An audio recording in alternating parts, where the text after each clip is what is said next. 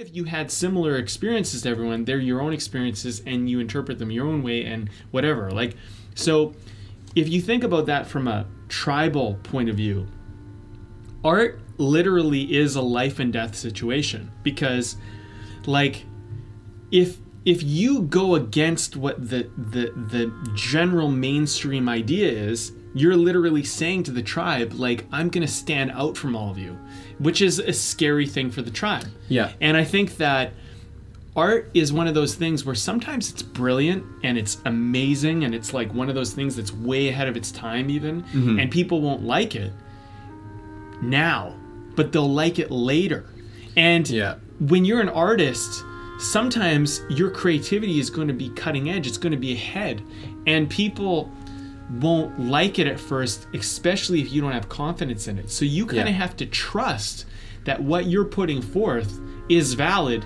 and that if you come forth with confidence, people will see that you believe in it and they'll be willing. But if you don't even believe in yourself, you can't do anything new Yeah. and you, all you'll do is copy the tribe and mimic them. So it's a it's a risk, right? You have to literally say, "Look, I'm going to do this thing. I know that none of you see it. I know none of you agree with it. None of you even know about it yet, but I'm going to do it and I'm going to do it with confidence. And when you see it, you'll believe it."